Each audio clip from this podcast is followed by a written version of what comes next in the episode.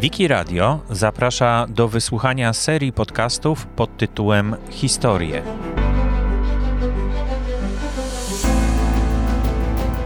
Prawdziwe zdarzenia opowiedziane przez tych, którzy je przeżyli.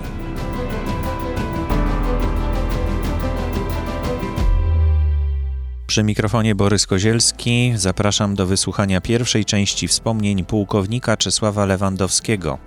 Tematem opowieści jest wybuch wojny obserwowany z perspektywy 11-letniego chłopca z Żoliborza. Ja nie wiedziałem, co to jest wojna. Znałem tylko wojnę z literatury okresu I wojny światowej z tej, jak to pięknie ułani na koniach nacierają, jak piechota, tak z bagnetami idzie na wroga, że ktoś gdzieś zginął, ale to bohaterską śmiercią. Nie wyobrażałem sobie, że wojna może dotyczyć mnie. To wszystko było. Owszem, były pożary, były jakieś tam zniszczenia, ale to daleko, daleko i wszystko nie dotyczyło mnie bezpośrednio. Tak wyobrażałem sobie wojnę. Rzecz jasna, mm, psychoza wojny narastała coraz bardziej, szczególnie właśnie w sierpniu.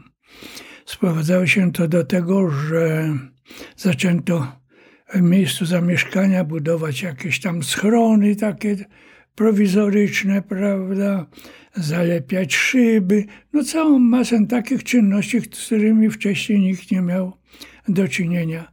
Ale y, wojna była dla nas, a szczególnie dla mnie, takim chłopaka, czymś enigmatycznym zupełnie. Zupełnie nie, nie, nie zrozumiałem. Rzecz jasna, wśród y, chłopaków zrodziła się myśl, że jeśli ma być wojna, to oni pójdą wszyscy, powiedzmy, jako żywe torpedy. Tyle umieliśmy tylko sobie wyobrazić. Nic więcej. Zbliżał się okres zakończenia ferii. Już nie rozpoczęła się nowa nauka. 1 września rozpoczęła się wojna. No i zaskoczenie. Ta wojna to zupełnie coś innego niż dotychczas ja sobie wyobrażałem i pamiętam z literatury. Pojawiły się na niebie samoloty, które zaczęły rzucać bomby, które spadały, zabijały ludzi, niszczyły budynki, zapalały je. Zaczęli ginąć najbliżsi w wyniku tych nalotów.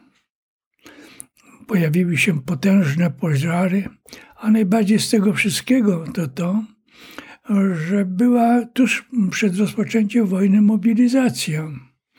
A więc cała masa znajomych, najbliższych moich kolegów, prawda, rodzice, czy jakieś bliższe rodzeństwo, znalazło się w wojsku. No, no i od razu psychoza, czy żyją.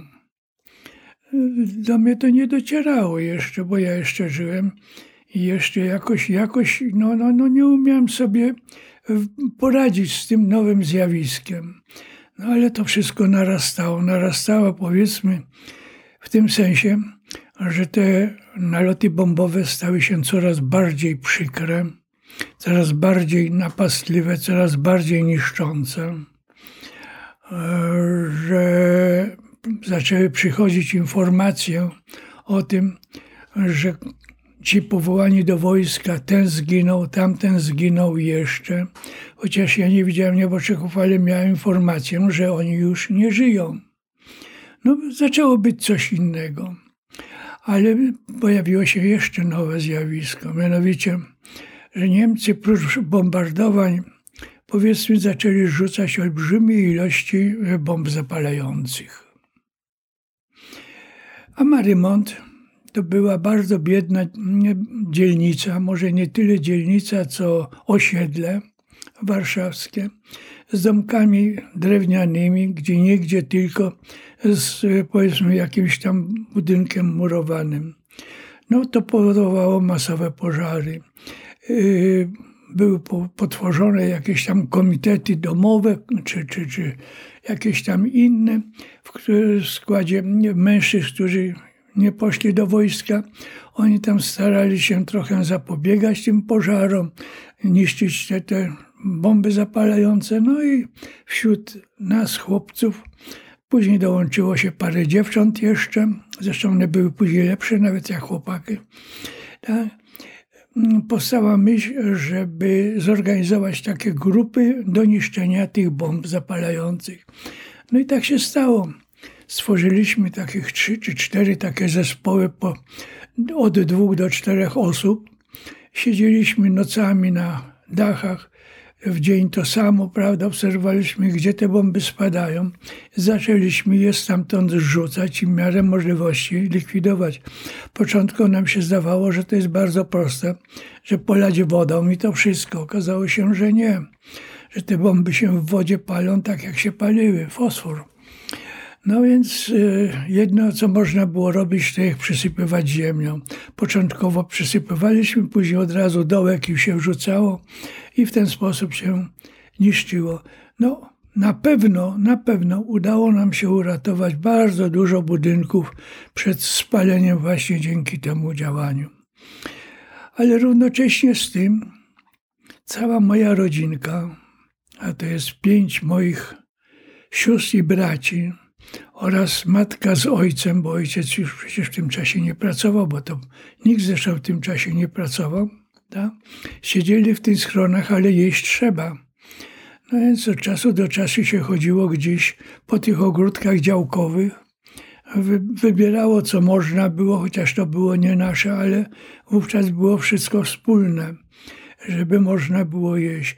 I to była na dobrą sprawę, na dobrą sprawę jedna z y, dziedzin, która za, no, zaangażowała na, na, na, i moje, i moich chłopaków, powiedzmy, zainteresowania. No, zaczęły narastać inne zjawiska. W wyniku tych wszystkich bombardowań, tych spaleń, zaczęło dużo osób z najbliższego otoczenia ginąć ten zginął, ten zginął, ten. Zaczęło rosnąć cała masa krzyży na, na, na, na podwórkach, na wolnych przestrzeniach. Tak? Więc ludzie, ludzie po prostu byli zabijani. A oprócz tego na ulicach szalenie dużo koni było yy, pozabijanych.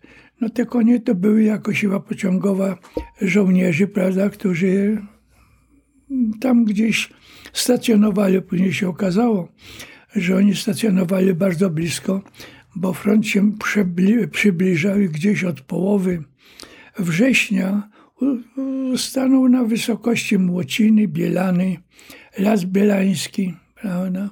Czyli my się znaleźliśmy tak jak gdyby tuż przy tych strzelających żołnierzach, czyli w strefie frontowej.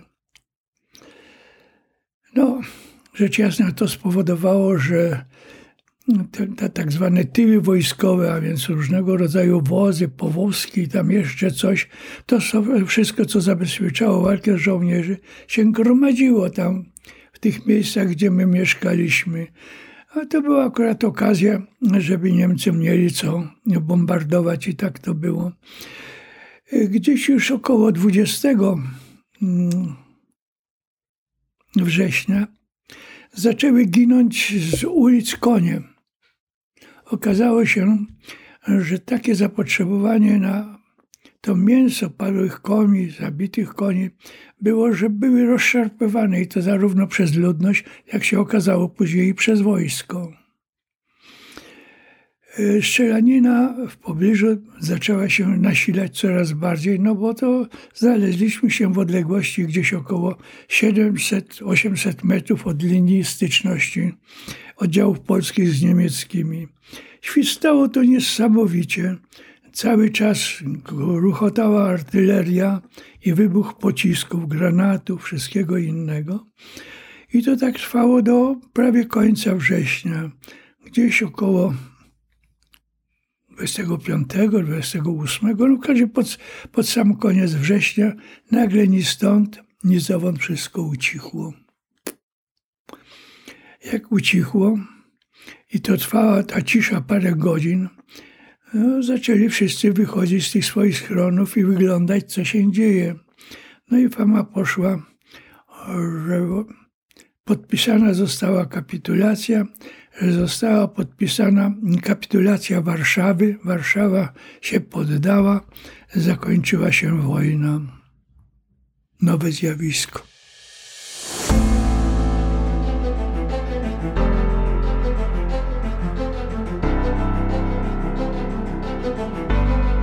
Nagranie zarejestrowane w marcu 2021 roku.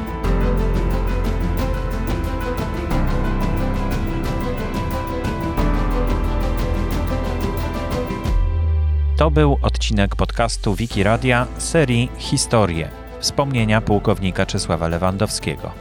Pozostałe odcinki dostępne są w podcaście Historie w czytnikach podcastów i w Wikimedia Commons w kategorii Podcasty dla Wikipedii.